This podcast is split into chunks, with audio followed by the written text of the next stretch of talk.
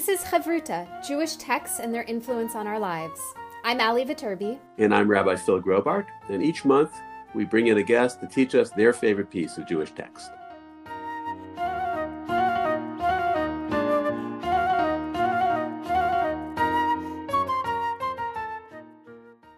Today's guests are us. Just as we did last season, we've decided to take a mid season break and share with you some more of our own personal favorite texts.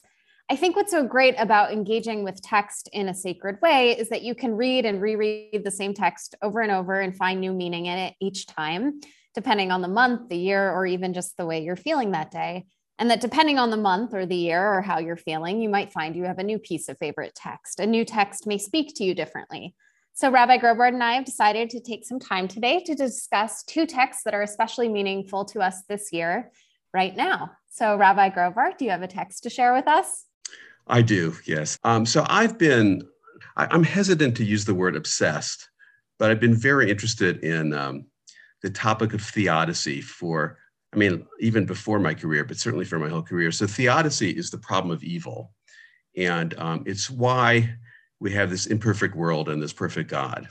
And, um, and it starts with three irreconcilable statements. So there's three sentences that are not reconcilable. They can't all be true simultaneously. So the three sentences are God is omnipotent, I mean, God is all powerful.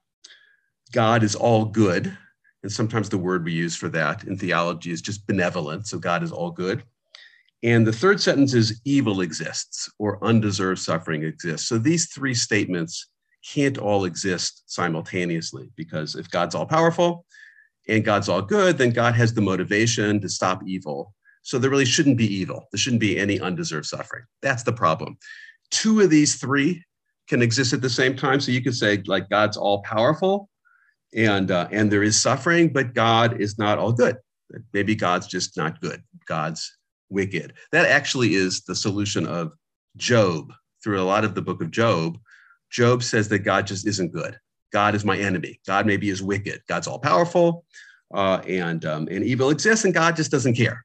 So that's Job's solution until the very end of the book. Or you could say that um, God is all good and that evil exists, but um, God's not omnipotent. That's a famous solution. That's Rabbi Harold Kushner in the book, When Bad Things Happen to Good People. That's what he comes up with. He says that in the end, God is just not powerful enough. God's very, very powerful, but not powerful enough to, to stop all evil. Or the traditional answer is that God is omnipotent and God is all good, and that evil doesn't really exist. That, in fact, what looks like evil to us actually turns out to be good in the long run, but it's a mystery and we can't figure out why. That's that's the traditional response. So, um, so I've been um, I, again. I don't always like to use the word obsessed, but I've been extremely interested in this from the beginning of my own Jewish consciousness. And the thing is, I'm not really sure why, because I haven't had a bad life. It's not like I've had evil around me all the time. And on the contrary, I've had a very blessed life. But um, somehow, just this um, maybe it's the intellectual puzzle, maybe it's my own work as a rabbi. It's just come back to me over and over again. And, um, and has become particularly important now, these couple days, these several days. And I'll tell you why in a moment. Um, my first funeral as a rabbi I had actually hadn't even graduated rabbinical school yet, but my first funeral as a rabbinical student in this small congregation, two twins, eight-year-old boys that died in a plane crash. And um, what I remember most, and a lot of it I've just blocked out of my own memory, but I remember most is the look on the faces of the parents for the whole weekend that I spent with them. It wasn't even the look of grief. Grief almost is almost too simple to think, okay, that's what I'm looking at. It was this shock and puzzlement, like I must be in the wrong place. And I've seen it a few other times in my career. It's, it's a face that says almost like I, I need to speak to your supervisor, like look at looking at me, you know, as the rabbi, as the representative of the cosmos, and projecting to me something is just wrong. This isn't my reality. I'm, I, am i am not living through a reality where my children have died. That can't possibly be true. So that was my first funeral. And afterwards, I was thinking, man, this is it. Like, this is my career. this uh, was one terrible piece of grief after another. And what's interesting is nothing like that ever happened again. I, I never had for the rest of my career, and I'm retired now. But I never had for the rest of my career a funeral of a child. Uh, it, at first, I thought it was going to be every day, every week, but it, it, actually never happened again.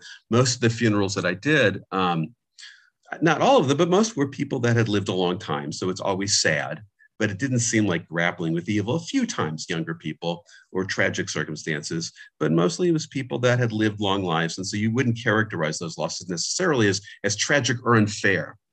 But there's one other incident that happened to me that I think really um, just made concrete my own obsession with the topic. There was a colleague of mine, not, not even a friend, who graduated around the same time I did, who, in addition to being a rabbi, was a nurse. Her first career was she was a nurse and then went to a medical school and graduated, became a rabbi. And she took a congregation in Alabama. And the, the, the location is important. And because she was a nurse, this was the beginning of the AIDS crisis. So she volunteered in an AIDS clinic and she was taking blood from AIDS patients. And she was um, a skilled nurse. So she took a lot of care to make sure that she didn't accidentally prick herself. And, and she knew how to do that. She knew how to make, take, make take precautions. And she wore gloves and everything that you need. Now, remember, I said it, it was Alabama and there was um, an earthquake. And, and, there aren't any earthquakes in Alabama. Like one, once every 100 years, there's an earthquake in Alabama. There was an earthquake as she was taking blood from an AIDS patient, and she accidentally pricked herself, and she gave herself the virus. And um, and this was before all the wonderful cures that we have now. So she um, she got sick pretty quickly, and then she ended up passing away maybe a year or two later. And I remember when I when I heard the story and, and thought about her, it, it's not just that um, it was some accident, you know, and and and then she got sick and died. Um, she was doing holy work at the time that she pricked herself. I, I was trying to think, think. So that night, she was working with homeless AIDS patients. What was I doing that night? I was I was watching TV. You know, I was at a bar. Who, who knows what I was doing? But I wasn't doing anything comparable in morality to what she was doing. But um, but she got stuck with a, a needle, and, not because of any carelessness, not even like a, a common accident, other common accidents, but an earthquake in Alabama. And it, it just blew my mind. And, uh, and I think it started me reading more and more about this problem. How can an all powerful, all loving God allow this kind of suffering? All right. Um, so, so that's the background. Um, now I'm, I'm getting to um, to now. So why is this coming up now? I mean, i am always interested in this, um, but um, I just feel like in the last two years and then the last month, you remember I said that um, that family they would look at my face as a representative of religion and say and think I need to speak to your supervisor. There's just something that's gone terribly wrong. And I'm feeling like that now with God. Like I, I, need to speak to your supervisor. There's just something that's just not working about this world that you created with all the beauty, of course, and wonderful things. But, you know, we, we have the two years of the pandemic, incredible losses uh, just in, in the United States, all through the world, millions of people. In the end, it will be millions of people and, and many, many millions suffering. And um, so that's one thing. Now that's nature a virus. And so you want to say, well, God, what's the purpose of that of that virus? But but okay, let's we'll we'll put the that part on hold. What what's awful and um, and and leads me to a kind of despair is it seems like human beings are not able to effectively deal with this in, in, our politics. So our collective action is expressed through our politics. And for whatever reason, not just in the United States, but certainly in the United States, our politics has not allowed us to deal with the virus in ways which we would all think are wise. We, we lost our sense of wisdom in our politics. And it, and it makes us like the, the height of creation, human beings are, are not able to deal with crises that come our way, that come our way from nature. Our, our politics, our, our makeup, our psychological makeup doesn't allow us to deal with these things effectively. And now, as we come to the end of it, there's a war and, and the war, which of course is a human invention, and, and, and the war will cause suffering for million already has caused suffering for millions and millions more and uh, who knows what the casualty count will be but but very very high so i'm, I'm not feeling so good about god's work these days and and it it comes back to that theodicy um, theodicy interesting the word really means two things literally theodicy means a defense of god you have the theo and, and is a defense Um, so it, it, it's people that engage in theodicy come up with sort of an apologetic for God, a defense of God. Um, or it just means the problem of evil, the problem of unnecessary suffering. So I'm kind of thinking it both ways. So um, that leads me to my text. So I've, I've thought about this issue for a very long time, done a lot of reading, will continue to do a lot of reading. And really, it wasn't that long ago. I think it was a, on another podcast. Um, I, I, listened to, uh, to somebody just talk about this particular text in a different context. And I thought, okay, that's what I want to talk about. So, um, so I'm going to get to it. So the text is a midrash, and it's a commentary on a very puzzling line from the Torah, actually from Genesis. And very often, this is a line that creates maybe the first wise question that a Torah student will ask in reading through the Torah, because it presents us with a real puzzle from the creation of the world. And um, so when God decides to create human beings, the English is God said, let us make man. So the Hebrew there is Naaseh Adam. Let us make man, Bitsalmenu, in our image. So the question you're going to ask is, who is God talking to? God said, let us make man. Who are you going to make man with? And then it says, Bitsalmenu, in our image. So um, if you're a serious student of Torah in, in Hebrew school, first thing you're going to say is that, well, there's only one God. And I thought God created everything by God's self. And this is, I mean, Shema Israel, Adonai Eloheinu, Adonai Echad. There's, there's only one God. So who's God talking to? So of course, um, you know, we're not the first to notice that. And there's been um, mountains of interpretation just on this one phrase, let us make man. So I'm going to read a little bit. This is from the Midrash. This is Breshit Rabbah, uh, chapter 8. And I'll read a little bit of it. Most of it I'm going to ignore, except for just really one line, maybe two lines. But this is the beginning. With whom did he take counsel? Okay, so who did God ask? Rabbi Yoshua ben Levi said, He took counsel with the works of heaven and earth, like a king who had two advisors, without whose knowledge he did nothing whatsoever. Okay, so God had already made heaven and earth, so that's who God asked. Hey, should we have human beings? Rabbi Shmuel Bar Nachmani said, He took counsel with the works of each day. So he didn't just take counsel with heaven and earth, with all created things, everything that was everything that was created up to that point, like a king who had an associate, without whose knowledge he did nothing. Also, you know, we have God here as being a kind of boss, like a, a good boss with good management techniques. You know, God's always checking with the with the other with the other workers. Is okay? Should I make man? And okay, so those are cute. Th- those are not. I'm not going to spend time on those. Uh, I don't see anything particularly deep or philosophical there. Maybe there, I, it's just not where I'm going. I'm going to the next line. Rab Ami said, he took counsel with his own heart. This is already fascinating to me. So, so God asks himself, and I'm sorry to keep using the, the male pronoun. I, I can't help it here. That, that's in the text itself. And, um, and I'm, I'm, many ways, I'm too old to change. Uh, but, but you know what I mean? I mean, but what we're going to get here is that God is not just complicated, but there's a plurality in God. He mm. took counsel with his own heart. Like part of God asked another part of God, hey, should we do this? And it's more maybe than just a plurality. It's um, there's an inner conflict in God. Maybe part of God wants to do it, part of God doesn't want to do it.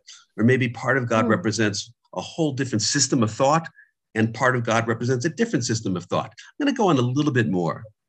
It may be compared to a king who has a palace built by an architect, but when he saw it did not please him, with whom is he to be indignant? Surely with the architect. So, what's confusing and interesting, fascinating about this metaphor is that God is both the king and the architect, and, and the palace is the world. So, God creates the world, doesn't like it. Something and then says, I need to speak to your manager. I don't, I don't like this, but but the manager is God himself you know god is the architect so it's projecting this inner conflict part of god created the world part of god is very dissatisfied with the world so god is complaining to god's self and then the quote is from genesis also and it grieved him in his heart this is the line when god decides, decides to destroy the world in the story of noah and it grieved him in his heart that already in the text there you have god just as the plurality as as a with with this inner conflict as uh, as multiple personalities. All right. So um, again, this is um, I don't want to say this is common knowledge, but the idea that God is very complicated, that there's different sides to God. So we have that in Jewish tradition. It, it's it's um, made very complicated and interesting in Jewish mysticism. But the simplest way, we already have that in the first book of Genesis, where God is known by two names.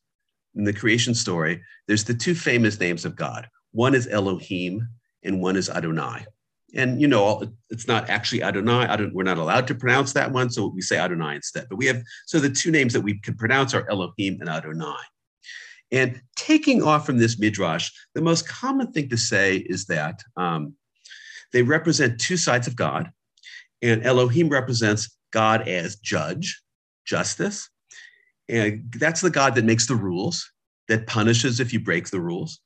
And then Adonai is God as mercy. So that's the God that forgives through love, that, that maybe transcends the rules of justice and makes its way towards forgiveness. And that's a fairly common system in rabbinic thought. Adonai represents mercy, Elohim represents justice, God is complicated, and it's the balance of those two that, that creates God. So, what I want to teach right now, I'm finally there, is something that I didn't make up myself, but has become very important to me. And this is from a, um, a book I read by Harold Schulweis, Rabbi Harold Schulweis, who was a, a great, great rabbi in, uh, in Los Angeles and passed away you know, five, six years ago, something like that. Um, so he modifies this Adonai and Elohim, the justice and mercy. And, and he says it goes like this Elohim is, he called it the reality principle in nature. But what we could say is it's just, it's the laws of physics, the laws of biology, the, the laws of the physical laws of the universe. And those things, of course, are the source of great pleasure. We, we don't have any enjoyment in the world without the laws of physics, without the laws of biology. But they can also cause great pain because illness, of course, comes from biology.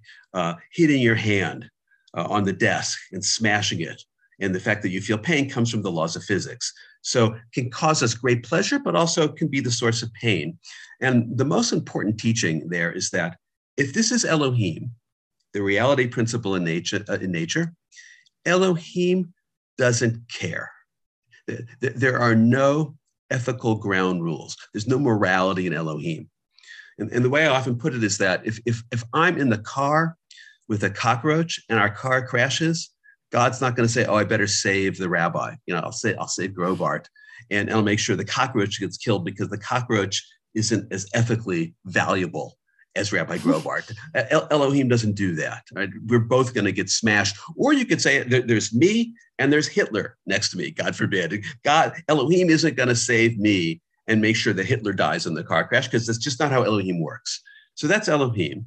Adonai. So Adonai, the, the, the ways that we can transcend the physical world, the punishments that come from the laws of nature.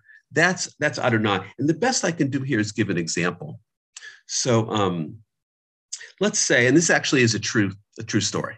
I, I was in a, a, bicycle accident not that long ago. Well, you know, three years ago. And um, for me, that's not that long ago. um, and what's interesting is that, I mean, in the greater scheme of my life, it, it actually wasn't that big an incident, but but but psychologically left a big imprint on my life. And um, so if, if we just go by the laws of nature, so I had a bike accident. I was lying on the ground because I couldn't move. And um, if it had just been up to Elohim, and I'm going to be a little dramatic here, it's probably not true, but I'm just going to, with your permission, I'll be a little dramatic. If it had been just for Elohim, I would have died be- because I couldn't move and I was bleeding and I would have bled to death. And um, that the laws of nature that, that this guy's finished. I couldn't move. Um, but of course, I didn't. I didn't die. Um, so why didn't I die? Well, first of all, there were strangers on this bike path who saw somebody needed help and they were motivated through a sense of just empathy for another suffering human being to come and help me. And then, um, so they came and helped.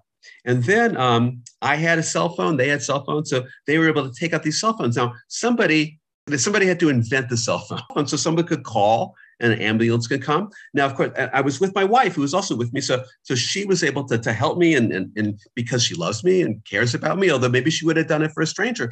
And then, um, you know, we there's medical technicians that come and and they've trained for this, and other people have trained them, and and they have um, also ingenious machines that can help me right away.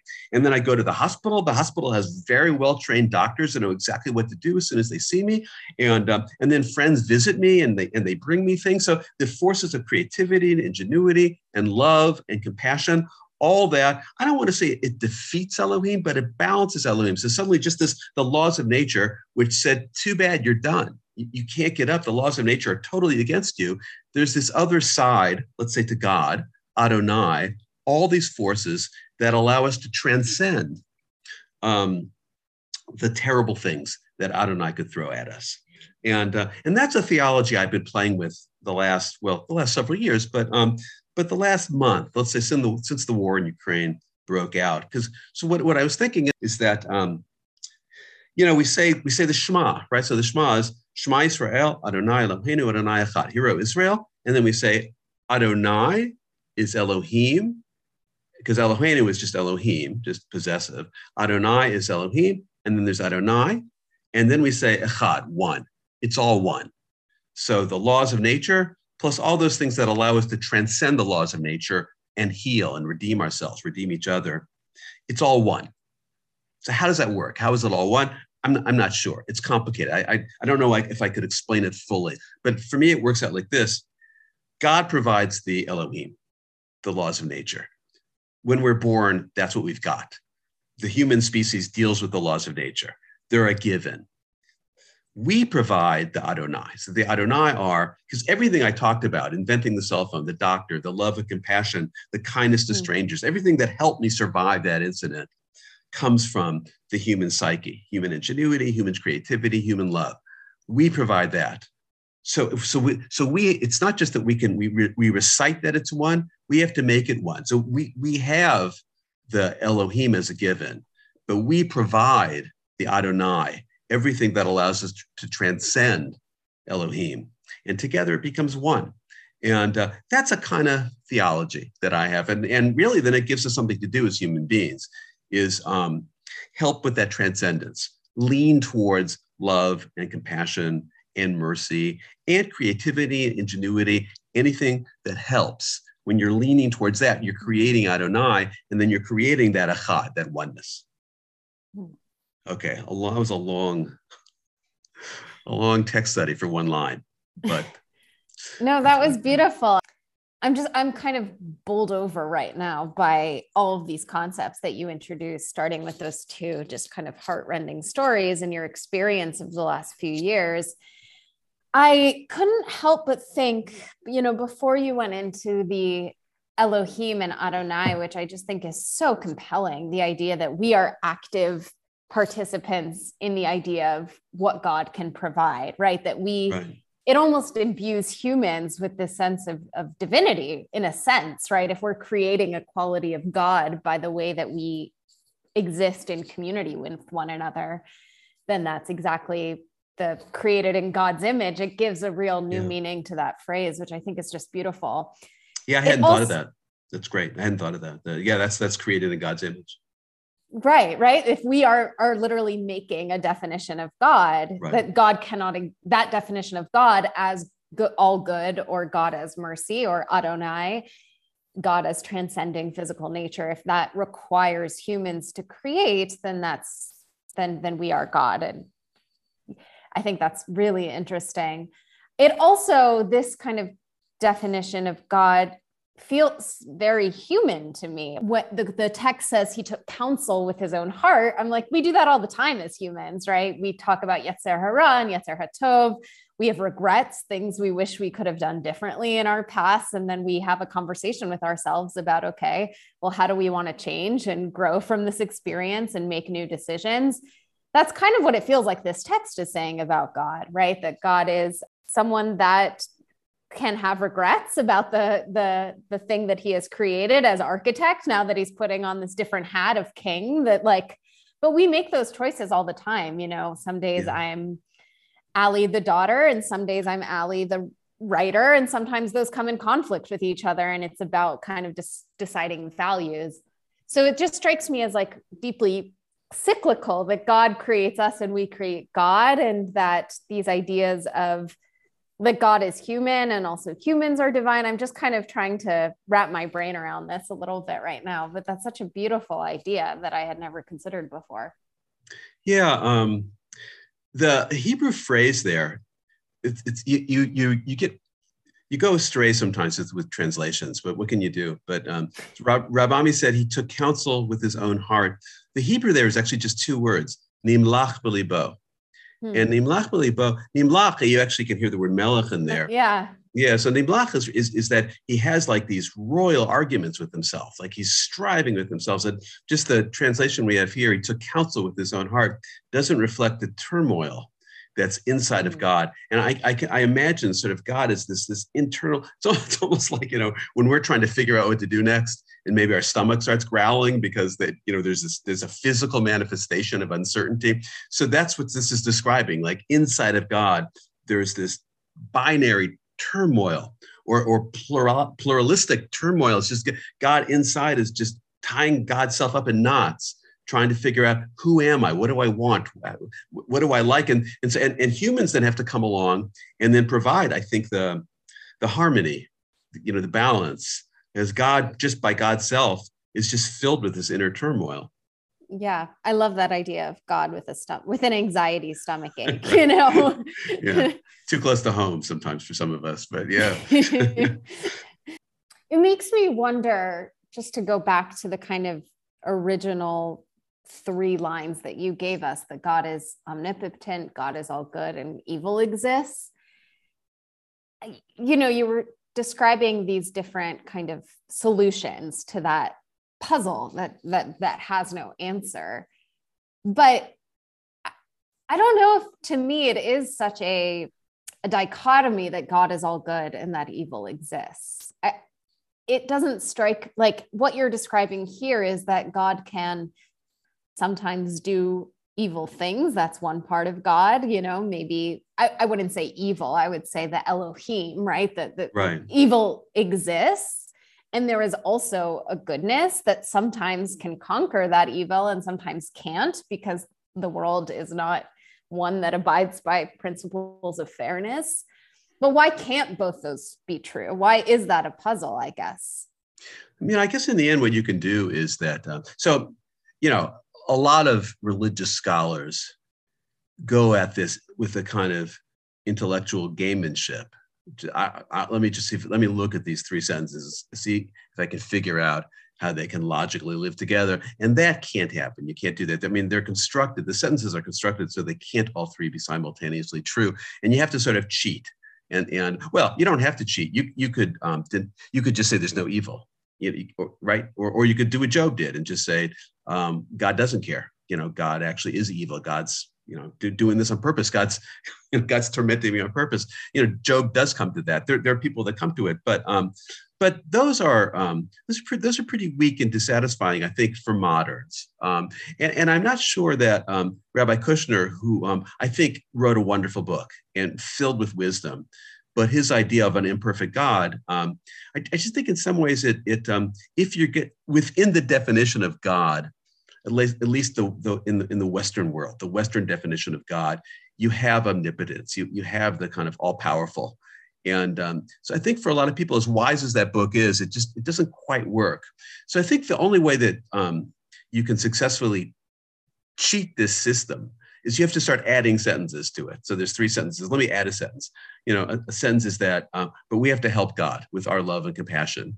Um, and that part of God does do evil, but it's not because God is evil. It's just because um, those are the laws of the universe. You, you, just you just have to add sentences, and um, and that takes it away from being just a logic game into a kind of theology that hopefully people can start to live with. Now, one thing I, I, I have to say outright is that not everybody's interested in theology. Not everybody thinks about these things all the time. Um, I, I, do, you know, I, I, went into this career because of that, but not everybody does. But I think that people do have spiritual sides, and I think they um, they can become troubled. Not not just troubled, they can become inspired by God, and they can become troubled by by the world and what how that reflects on God.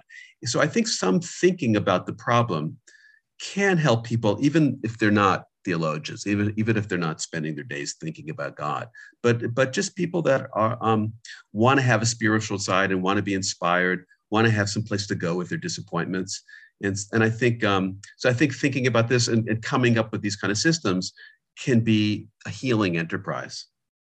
Absolutely, I think there comes a time even if God or theology aren't words that are in your vocabulary day to day, I think there comes a time where you're, you're you question justice or you question your place in the world. And I find it quite inspiring the idea that we can add add a text to these three sentences that makes it more palatable or, or empowers us to feel like we have a place in these sentences, a place in our understanding of how the world works. Yeah.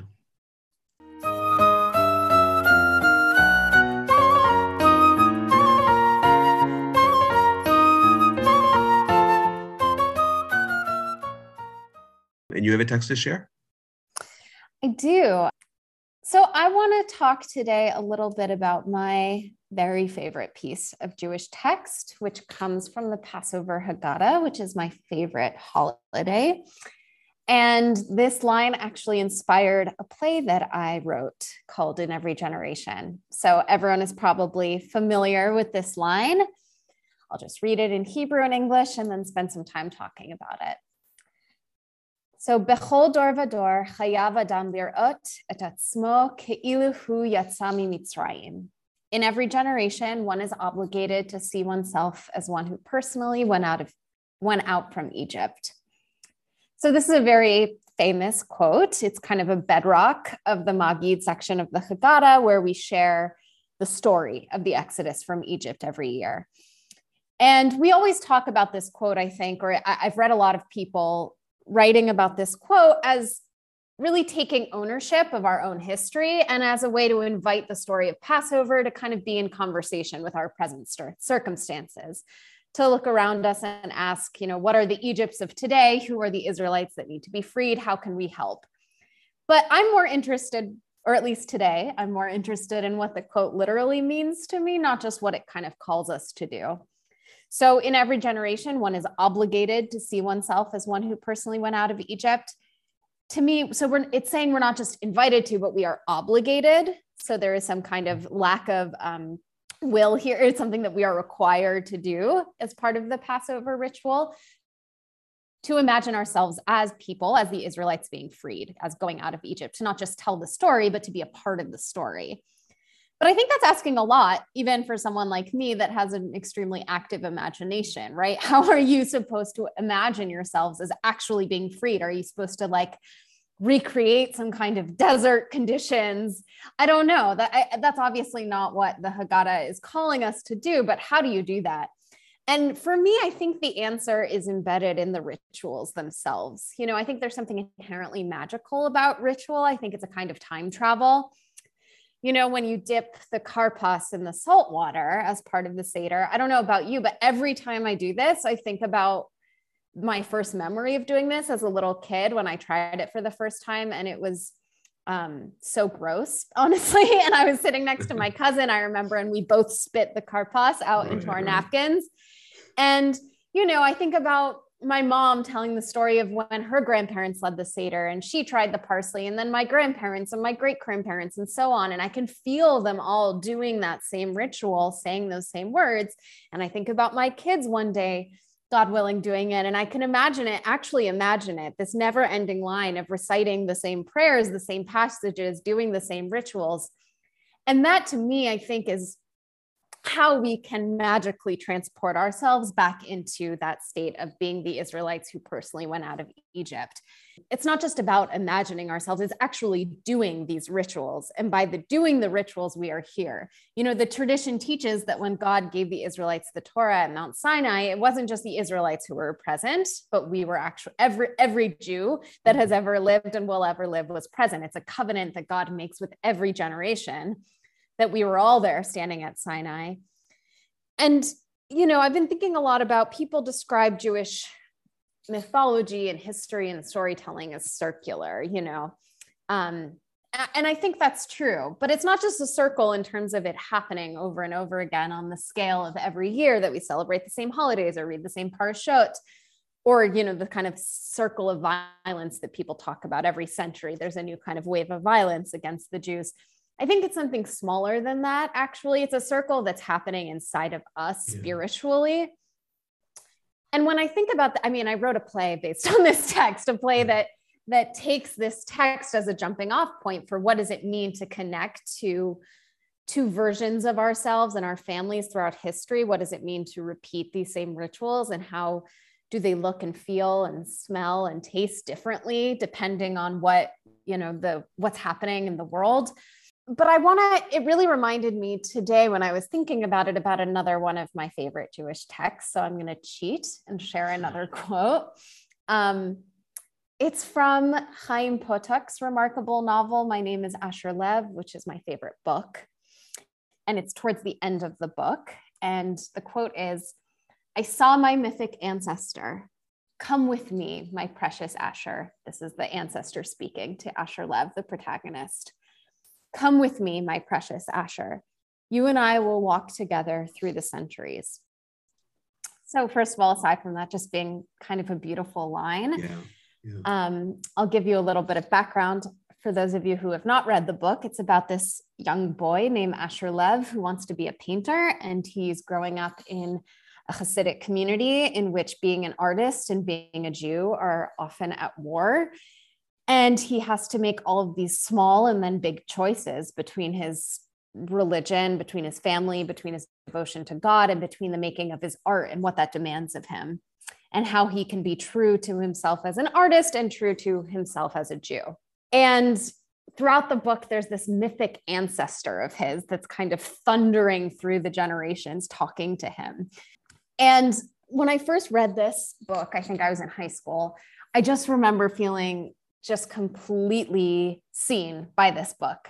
That sometimes I too had dreams of my ancestors kind of visiting me, not just in my sleep, but in these moments of ritual that I feel, you know, I haven't met my great great grandparents that lived in Sarajevo and Italy and Russia and Ukraine. I haven't met these people, but they feel as real to me sometimes as the people that I do know. And I, I wonder is that just because I have an active imagination, because I'm someone that is so transformed by stories and by stories of family but I think there is something within our tradition that calls us to actually be in community with people that are no longer with us and the people that, and with people that will come after us. You know, I think about us all being there at Sinai and I don't know. I mean, I don't, I don't have any memories of being at Sinai. That's not something that I can experience, but I do, in a sense, have have these moments where I feel deeply connected to people that lived in centuries that I don't even know what they looked like. But I, I, feel them kind of thundering through the way that I experience the world, particularly when I'm engaging with ritual. So that's what I'm thinking about today is the way that time is, in the words of Kurt Vonnegut, unstuck inside of Jewish ritual, that we're experiencing moments of Jewish history all the time, and that that's not just a coincidence, but that's actually a commandment. That's something we are obligated to do. Yeah, thank you. Um, there's a lot there. Um, trying to think of where, where to start. Um, uh, first of all, I was thinking that your play, and um, it's just a brilliant play, and I, I haven't got to see it because uh, it hasn't been shown that many places, but I, will see it when it comes to San Diego. But um, it's really an extended midrash on mm-hmm. on that line, and that's what midrash is. Midrash are narratives that are built on you know different verses from Torah, and uh, you know, your play is a, a, wonderful example of a modern midrash. Uh, using, uh, I, am going to say your family. I know it's not your family; it's a fictional family, but um, but knowing you and your family, I, I'm, I'm i spotted some similarities. But um, I, guess I, I, really love the idea of ritual as time travel. You know, I, I think um, I think it's a, it's a it's a wonderful definition of not just Jewish ritual, but ritual in general. And uh, what I learned from your play, which I think is um, it's really interesting, and I think we, we all everybody that that is, has, has been to Seder's, let's say, or, or grew up going to Seder's, probably has experienced this. That yeah, you're reliving something every Seder, but what you're reliving is probably not the leaving Egypt. You're mm-hmm. reliving previous Seder's. and, uh, and what, what I remember, like when I was a kid, was you know just wonderful Seder's with my Eastern European relatives, you know, who had left mm-hmm. Russia and uh, and their stories, and they're telling their stories at the table, and and and then later there'd be stories about the stories or stories about the seder about you know bringing the wrong kind of gefilte fish and everybody uh, or people spilling wine or just um just it, so so year after year we would travel back to in time to our earliest seders. Now, there's something you do in the play where you do that. So, so in the play, I'm not giving away too many plot elements here, uh, but uh, you know, you have this one family that's celebrating seders in different generations, and each one references a, a different period of time. But you do have a scene that's leaving Egypt too, and somehow that's what's what's magic mm-hmm. in the play, and it's it's kind of a magical moment in the play, um, literally magical moment because you have this same family that uh, that we've gotten to know that's a modern European American family. Suddenly they're cast back to Egypt and they're celebrating the very first Seder, but it's the same family. And, um, mm-hmm. and I, I, think that scene alone is the midrash that, um, that, that shows us through real characters the time travel. So they, really they really have traveled back in time and I'm, I'm, I'm really looking forward to seeing it to see to see how, how the state how the director works that out and suddenly they're back in the and there's a few other times where you have the Vonnegut kind of becoming unstuck in time like the the plays just becomes unstuck in time and um, and for you to for you to turn that into um, a whole commentary on this in every generation I think is really brilliant which makes it a just a wonderful piece of Jewish literature. Well, thank you. I didn't mean to be uh, giving a shameless plug for my upcoming play in the selection of text. But I mean, yes, that is what I was trying to do with this play was was write kind of a theatricalized extended midrash of this line. But I think it's because this line, to me, strikes me as the most perfect encapsulation of what Judaism means to me. I think there is something about an obligation which creates both a burden, let's say, and, and a delight to be called into imagination, to be called into empathy. And, you know, you're a writer and I'm a writer and I'm, I'm, a, I'm a theater person, an artist. And that's something that we're called to do in art also, right? right is to right. imagine yourself in circumstances of others, whether you're an actor or a painter and you're trying to paint something about the human experience or you're trying to write it, that you are obligated to tell some truth inside of that creation. The act of creation of something that is human requires a degree of empathy. And I think that's also what attracts me so much to both art making and to Judaism is that that to participate in a ritual, to be called into the experience of connecting with God, is to be called into the experience of connecting to other humans, to empathize. And I just think that's a remarkable ask, you know. I and I think that's what we're all called to do all the time in small ways in our in our dealings in our own relationships. But I think cosmically, just to connect it back to the text that you brought in, I think that's part of what Elohim is, you know, yeah. or not Elohim, Adonai, I, I should right. say.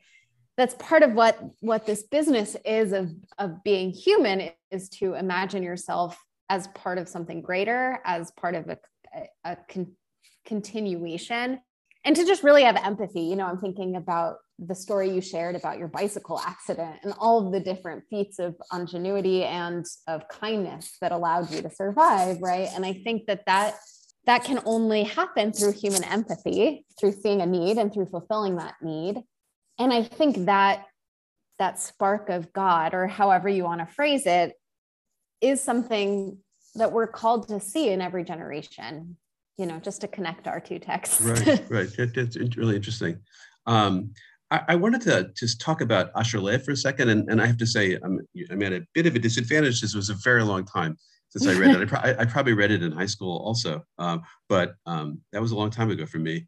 Uh, and um, but one thing I was thinking is that um, so yeah, so he's he's he's walking with his ancestor, mm-hmm. and the ancestor really is a burden to him. I mean, that's the yes. drama. The drama of the book is he he can only really achieve his great artistic expression by stomping on the ancestor. I mean, I'm, I'm, using that maybe a little too dramatically, but um, but I guess what what what I'm understanding from you, and this is um, I'm, I'm thinking back about your play a little bit also, is that um, that's the burden. I mean, the bur- the burden of the past is real. I think for all of us. There's there's mm-hmm. all sorts of ways the past could be a burden to all of us.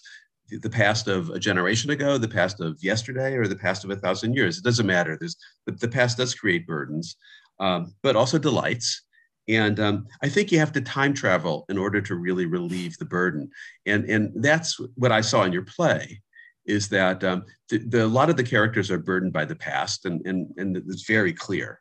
Uh, but by the actual time travel that you seem to show in the play, that that relieves the burden, or at least maybe there's a catharsis there. And, and the catharsis comes from the time travel. So, so you, so you need the time travel, which of course for us we can't really travel through time. All we have is ritual. So, so we need these Jewish rituals in order to achieve that kind of catharsis. So the the past is not just a burden, but a blessing. Yeah, I, and I think that's true. The one um, slight adjustment I might make to that based on my name is Asher Lev is that this mythic ancestor starts as this terrifying presence for Asher Lev. He's too afraid to fully enter his calling as an artist and fully pursue that because he has this ancestor that is haunting him. Right. The end of the book is where this quote comes where the ancestor invites Asher to travel with him. Right, right. That that the actual transformation of the ancestor is from a burden to a companion. And and the idea is that there have been wrongs that they're each righting in their own ways and meeting together to right those wrongs. But but Asher takes the hand of his ancestor towards the end of the book and actually goes on this mythic journey thundering through the generations to undo the wrongs and to right some of the wrongs and also to probably make some wrongs of his own. I mean he essentially kind of has to part ways with his family at the end right, of the book right. through his art. He commits a wrong. But there is healing that happens in that in, in stepping forth holding rather than being haunted by your past taking your past by the hand and going through the generations together. And i think there is something not just magical about that but really quite beautiful about the idea of reconciling ourselves with our past in order to move forward. And just to bring it back to the line from the haggadah like that is the Passover Seder, and yeah. in, in and of itself, it is confronting the evils of Egypt and, and the freedom and the slavery that that journey is how we heal those burdens of our past. Yeah, yeah. I guess it, it's it's the Passover Seder. It's also Judaism. Says Judaism yeah. as we Judaism as we live it is holding on to the past, feeling burdened by it, but still moving forward.